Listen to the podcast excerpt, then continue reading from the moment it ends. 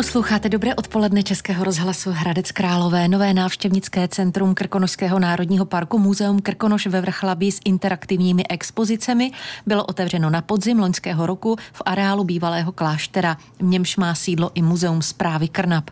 A těší se velkému zájmu.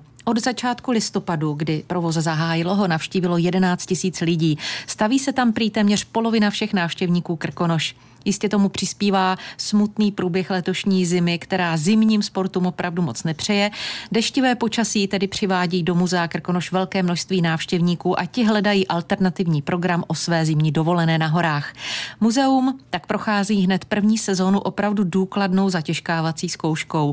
Nové expozice jsou téměř na třech tisících metrech čtverečních v suterénu, v přízemí a v patře historické budovy bývalého kláštera a lidem se líbí. Muzeum testuje programy pro školy, které chce školám brzy také nabídnout. Zájem o muzeum Krkonoš je tak velký, že zpráva Krkonošského národního parku rozšiřuje také otvírací dobu nedalekého Krkonošského centra environmentálního vzdělávání Krtek, a to od úterý do pátku od 13 do 17 hodin. To, aby se návštěvníci, zvláště teď, v týdnech jarních prázdnin, mezi tato dvě poznávací místa hezky rozptýlili.